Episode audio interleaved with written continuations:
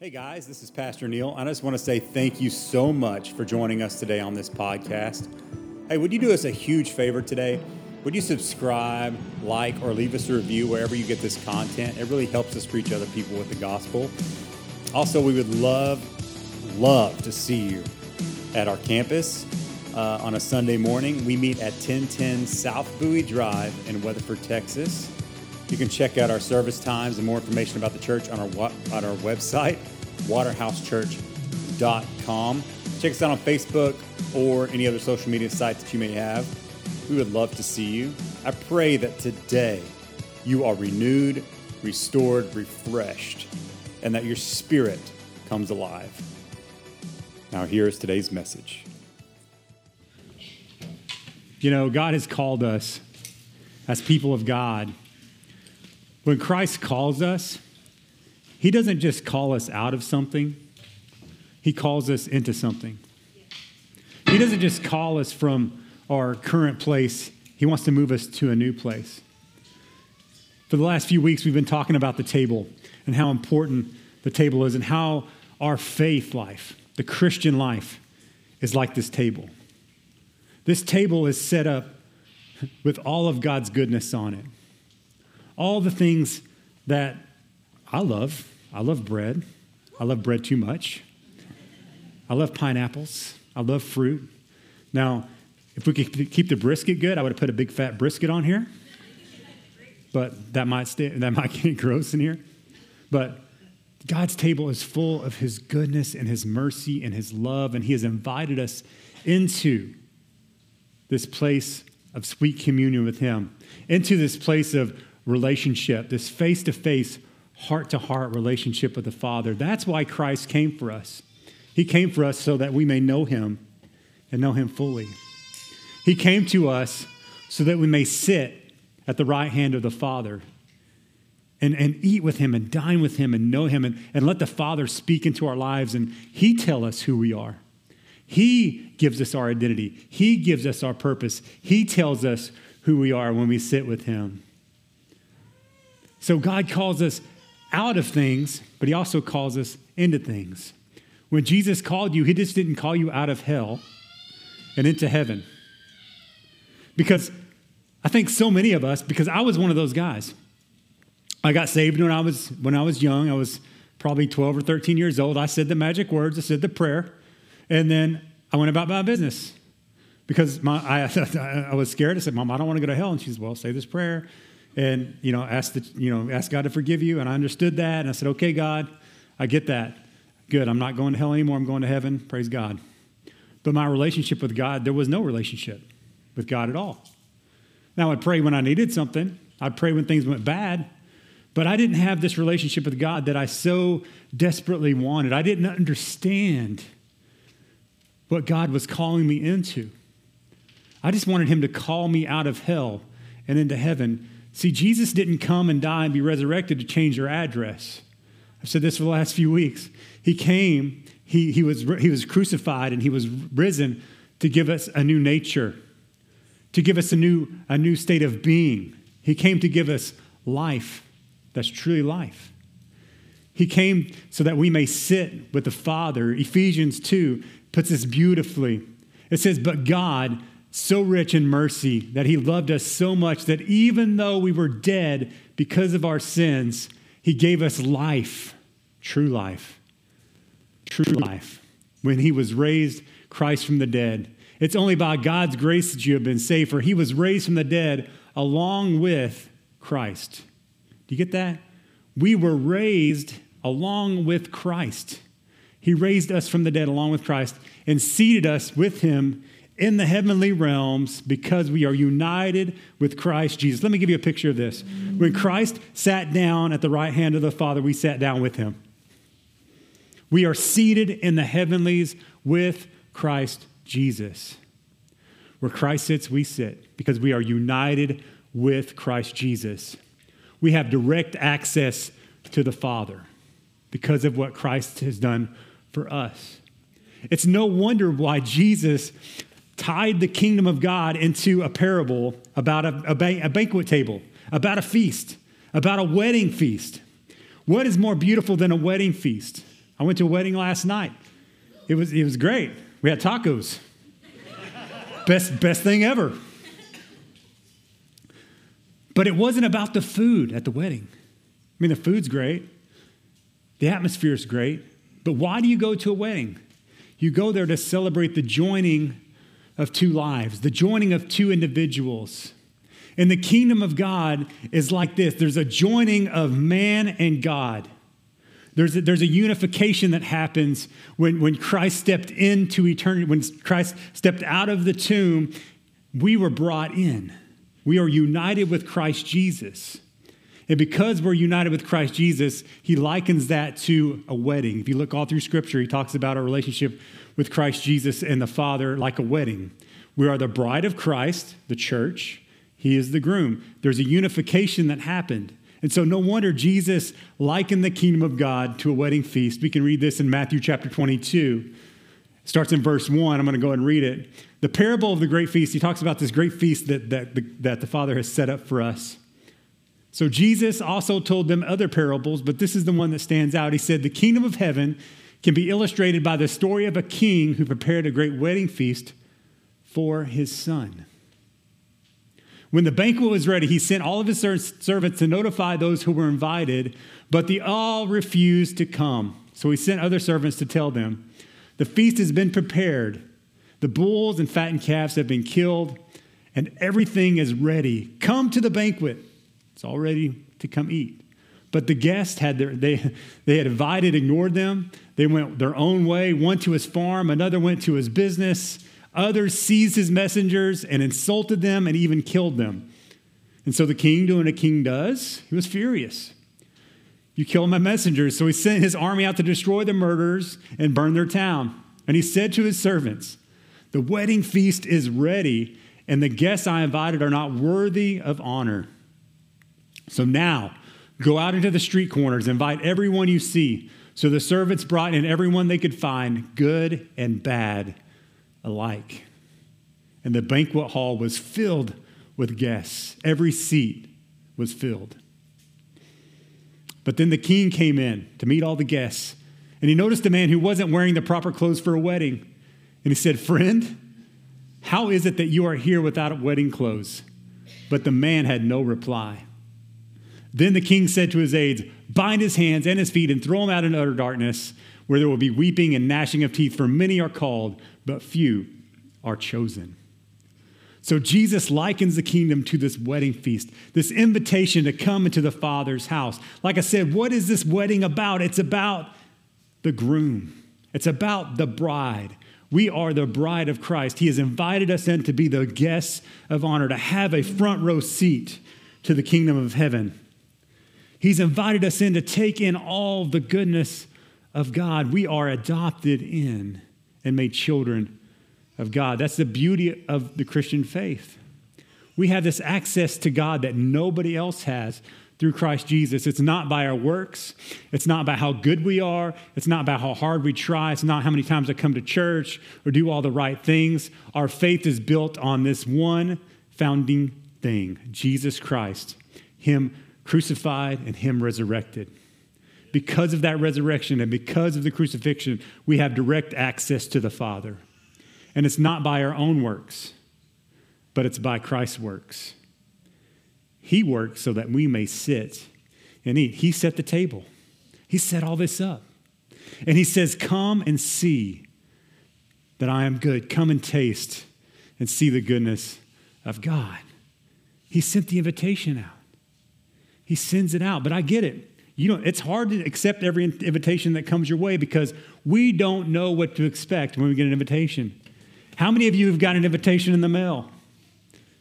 And you look at it and you're like, I don't know if I want to go to that party because I don't know about those people. Or it's got a weird name. What is this?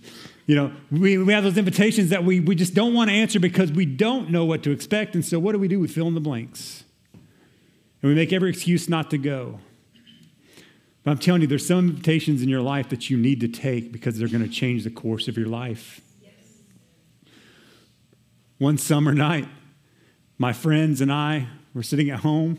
I lived with him, and he said, Hey, let's go cruise South Main because we have nothing else to do back in the day, you know. And, and so I answered that invitation. I said, okay, I'll come with you. And we cruise up and down South Main, and then I meet this beautiful young lady. She captivates my heart. yes, I met my wife, Debbie, cruising South Main. I'm a sinner, I admit it. Okay. But I answered that invitation, I answered that call, and it changed my life forever. I answered that call. One day I came to this church, kicking and screaming. A lot of you know my, my backstory. But then I met Jesus. He crashed into my life, and I accepted that invitation to follow him. But really, what shifted in my life is one day there were some men in the church who rose up and said, Hey, we're going to start a men's group because I feel like this is important. And they said, We're going to start meeting on Monday nights. And so I had just, be, I was, I was kind of new to the faith because my actual conversion is what I call it, but my, my final surrender to Christ. And they said, Hey, we're going to start this men's group. Do you want to come? So the invitation was given to me. But being the man that I am, like most men, I don't need nobody. I got it. I'll figure it out myself. I'm too busy. I got too much stuff going on. I didn't want to go. But my wife said, Honey, you need to go to this men's group. And I said, Well, I don't want to go. She's like, Why? I said, I don't know. I just don't want to go. She's like, It's not good enough. You need to go to this men's group in a more than one way, way in a little better way. But she says, You need to go. And so I'm like, Okay, I'm going to go. And I jumped in my car and I drove up here and I pulled in the parking lot. And there was a few cars here. And I'm like, I don't need to be here. And so I drove off and I, I and I circled the church like three times going up and down this road on South Bowie. And then I'm like, all right, all right, I'm going in. And fought with God. So I came in, I parked, I walked in, and those guys in there met me with open arms. And I met some men who took me in, and they showed me what it was to be a man of God. They showed me what it was to be a husband to my wife. They showed me what it was to be a father to my children. They showed me what it was to follow Jesus and not be weird about it. They showed me how it was to be a man and still be a servant of God. I'm so thankful that I answered that invitation, even though I refused it so many times. And this is a great opportunity to have a shameless plug for Monday nights here. We, we do men's group Monday night at 6.30. Guys, you want to be here. Women, we have a women's group for you at 7. I'm telling you, if you allow godly people in your life, it will change the course of your life. So many of us try to do life solo. You cannot do life solo. You got to have men and women that love you and care for you and see the best in you and have enough courage to call you out when you need to be called out. You need those people in your life. That's an invitation I was so glad that I didn't pass up. See, there's these moments in your life where you get these invitations and you make every excuse why you cannot go or why you do not want to accept the invitation. But there's moments in your life when you get those expect- when you get those invitations that will change the course of your life. Sometimes those invitations are weird. I got an email a couple weeks ago inviting me to this event in Cedar Hill called School of the Spirit. And I opened it up on my email. I didn't say anything like what was going on with this event. I didn't tell you what was going on, what to expect, or anything. And so I started filling the blanks. School of Spirit. They're going to have snakes. They're going to have all these weird things. I don't know what to expect. Um, uh, and so I look at, it, but there's this morbid curiosity in me that rises up sometimes when I see things like this. And so I invited some guys in the church, some people in the church said, Hey, there's this thing in Cedar Hill. I'm not sure what it is. You want to go with me? And so an elder and our worship pastor came with me, and we went to it, and they're like, What is this? I have no idea. I don't know any of these people. I, I don't know. And, and so we get there, we show up at the church. It was amazing. It was phenomenal. I mean, we got filled up. We were, re, you know, we, God just poured into us. God showed us just showed us that we needed him so much, and it was a beautiful, glorious time. And when we were leaving there, we just kind of looked at each other, man, how bad do we need that? How bad do we need that fresh touch from God? And, you know, our worship pastor, Christian, said, man, I didn't know how it was so empty. Because as believers, man, we're always giving out. We're always doing all these things. We've got our heads down and we're just focusing. And we never stop to sit at the table and just let God love on us, let God fill us, let God give us the goodness of who He is. And it's in those moments where we answer those invitations, that's when God meets us. So here's my question to you Why haven't you answered the invitation that God has for you? Why haven't you came and sat at the table that God has set for you? that God has placed for you. Man, at this table, there's so much goodness. There's so much, mm, it's just so good. If you just knew, if you just under, if I could tell people the goodness of God and they would understand it, how their lives would shift, how their lives would change, how, how they would walk differently, act differently, speak differently, there would be joy on their face despite the circumstances around them. People wouldn't be able to get them down because they know where they belong. And they're sitting at the table of the Lord and nothing can touch them. Nothing can touch them. So why haven't you answered the invitation? Because at this table, you get a new identity. At this table, you find healing. At this table, there's 12 things that happen. If he puts a list up. At this table, I'm loved. I feel loved when I'm at the table. When I sit with my family and we share a meal together, there's love there. There's love there. When I sit at the table of the Lord, I'm chosen. Like I belong here. How awesome is that? That God chose me to sit here and to eat with Him and to have this relationship with Him. He has chosen me. I'm adopted into His family. That's a beautiful thought. At the table, I'm called. He's like, come eat, come, come sit down with me, come, come have a meal with me, come, come let me just pour into your life. He calls us into something, but he also calls us out. He, only a father can tell us who we are. Only a father can truly tell us who we are. He created us, he knows who we are. He pours into us, he calls us out. He calls out of us what he put into us. At the table, I'm restored. Man, what in your life needs restoration today? So many of us, man, we've had things stolen from us, we've had things taken from us. There's, there's things in our life that are just beaten and broken and, and, and thrown on the ground, and, and God wants to restore that when you answer that invitation. He wants to give back to you what the enemy has stolen. He wants to give back to you all of those things. At the table, I'm delivered. Like he pulls all the things out of me that are not of him.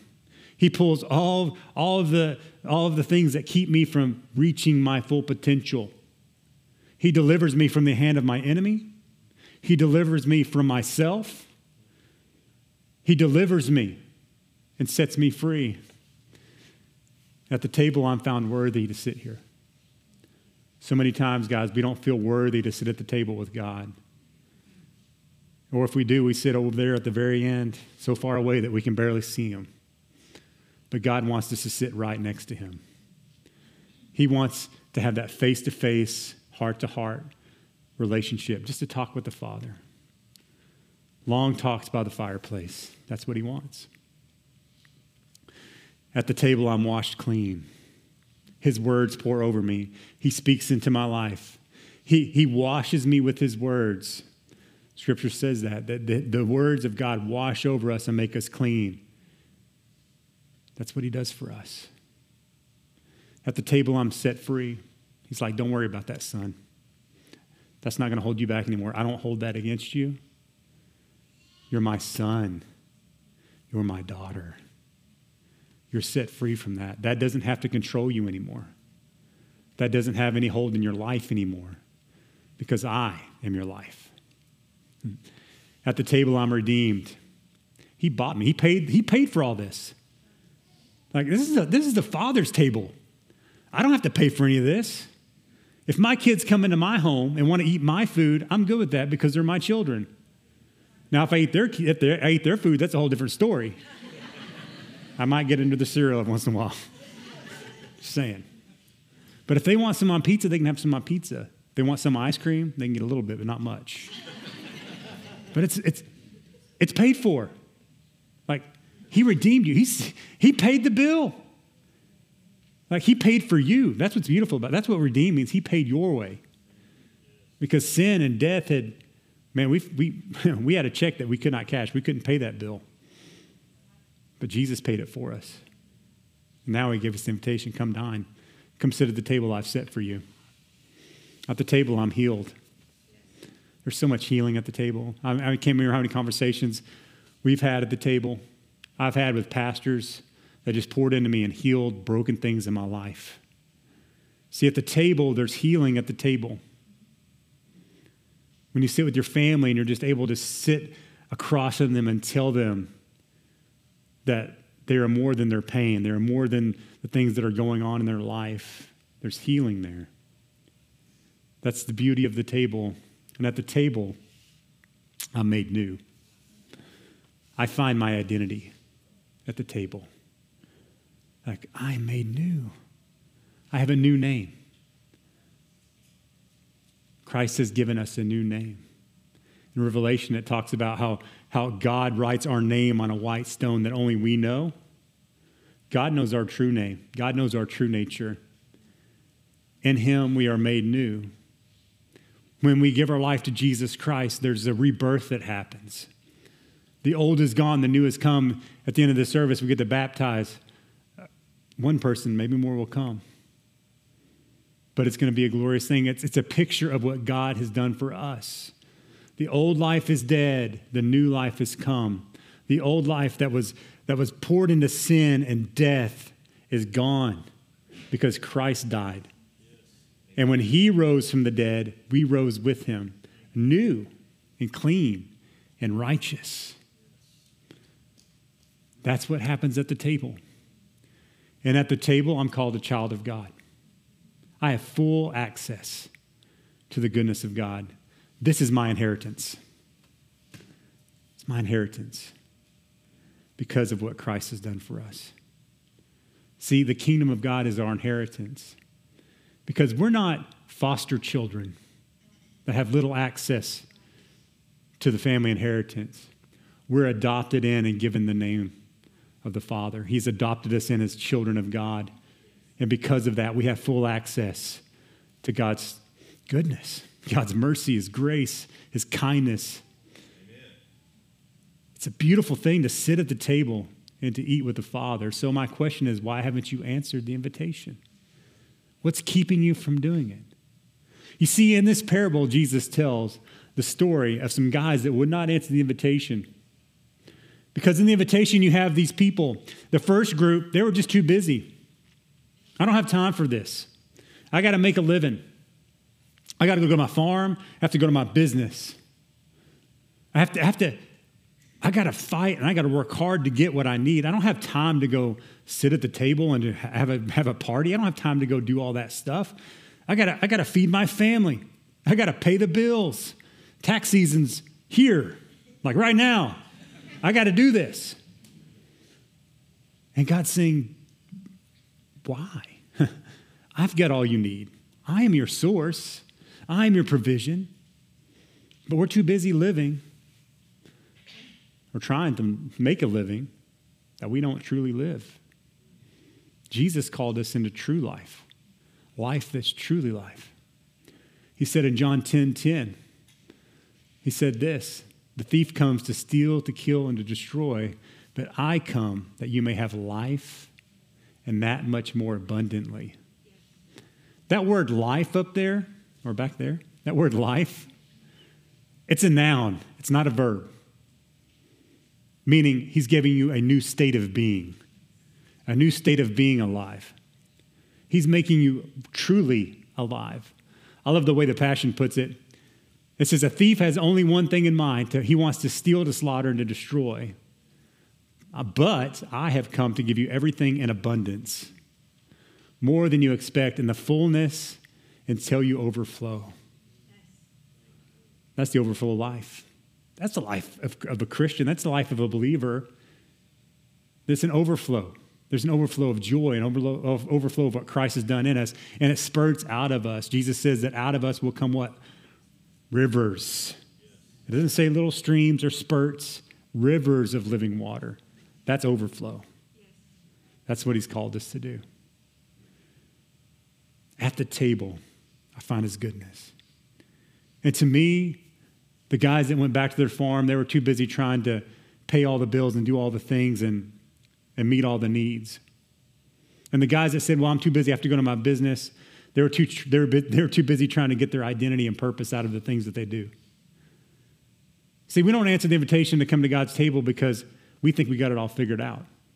We think that I'm good, I got my own business, I got to attend to that. But God's saying to you today, come to the table. You will find what you need. I am your source of life, and I am your identity. I am your purpose. I will give you purpose. But also, guys, there's people in here who haven't answered the invitation because you think you have to keep trying hard enough to earn the approval to get to God's table. That's not what Jesus said. In the parable, he said, Go out into the corners. Other translations say highways and byways, where people just are, and invite them in, the good and the bad alike. Nowhere in there does it say that they had to work 12 hours to get a ticket to come to the table, or they had to do certain things to come to the table. All they had to do is answer the invitation, and so many of us won't answer the invitation because we feel like we have to be good enough first. You're worthy because Christ has made you worthy. He paid the bill. He paid the bill. And then there's these guys. I'm going to harp on these guys. They're the ones that just do not like Christ. They don't want anything to do with the banquet. They don't want anything to do with the king. They're mad at the king. They're angry at the king. They don't want anything to do with what the king gives them or his son. And so what did they do? They ran off the messengers and they killed the messengers. Now, maybe you never killed anybody over Jesus, but I'm telling you, there's some people in here today that aren't listening to what I'm saying because they're angry with God, they're frustrated with God because God hasn't done the things that they asked Him to do, or they've experienced pain in their life and they don't know how to, how to cycle through that, and it's God's fault. Believe me, I was that person for a long time growing up. I was an angry, angry child because things didn't go well for me as a kid. And whose fault was it? It hadn't been God's. If he's all powerful, then he can stop all this pain, right? And I was so mad at God because he wasn't doing what I thought he should do. But it wasn't until I came to the table and I listened to the Father tell me, Son, I was with you that whole time. Even though you were in pain, I was in pain. When you cried, I cried. I loved you. But I knew the plan for your life. And I'm not going to deviate from the plan from your life. I see a greater picture than you ever see. See, that's when we can come to the Father and just trust that His ways are the best and His plans are the best. Because we just feel the pain in the moment. We don't see the outcome in the future. We don't see the things that go past ourselves. I don't see what's going. I don't see what God's to do uh, in my pain then, and, and it's to spur off into the future past me and my kids and my grandkids. And I don't see what's to go past that. All I see is the pain at the moment. But it's what comes out of that that God works to good. That passage, right? He works good to all those who believe in him. And it's when you get to that point and you say, okay, God, I don't understand this. It hurts and this sucks. I know I just said that in church, but it does. I don't understand it. I, it hurts. But God, I trust you because I know that you are good. I've tasted your goodness and I know that you're good. And so somehow, some way, I know that you're going to turn good out of this because you love me and I'm your son and I'm your daughter. And so I pray that you would just, Uh, just release that today and know that God loves you and, and just release that pain and answer the invitation. Don't let your pain and your anger and your frustration keep you from coming to the table and enjoying the things of God. And then there's this other fellow in the, in the passage, in the parable the party crasher. He just shows up. The king comes down and he's like, Hey, friend, what are you doing sitting there? You don't have any wedding clothes on. And the guy had no response. He's like, uh, I just saw this food and man, I wanted to eat this food. looks good. You got pineapples? It's my favorite. You got some spam? and, and, and the king's like, you, where's your clothes? You're supposed to be dressed for this party. Because here's what I think happened. Well, I'm just going to visualize it for you and then maybe put it in a way you can understand. This guy gets the invitation. He walks in. Jesus is standing there to greet him. He's like, hey, welcome to my party. Right? So he hands Jesus the invitation, throws the coat at him, says, sweet, where's the food? Oh, there it is. Oh, this is good. He starts eating it. the king's like, um, you, you bypassed the whole reason why we're having this banquet. If you would have went to my son over there, the door guy, he would have gave you some wedding clothes.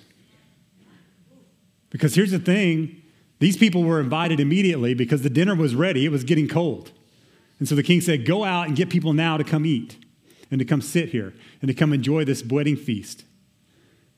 So these people obviously didn't have they didn't have time to go get dressed in clothes. So when they get there, the groom's like, "Hey, here's some clothes. Put these on."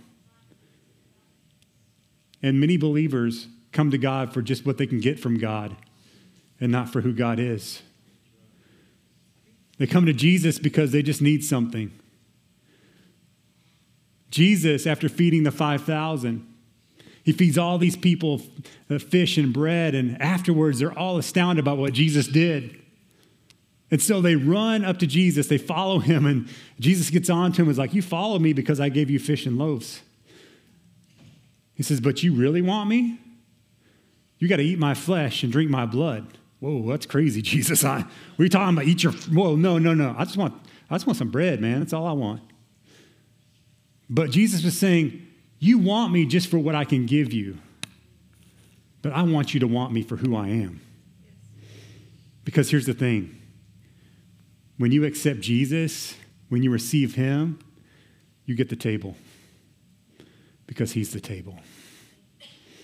That's the beauty of it.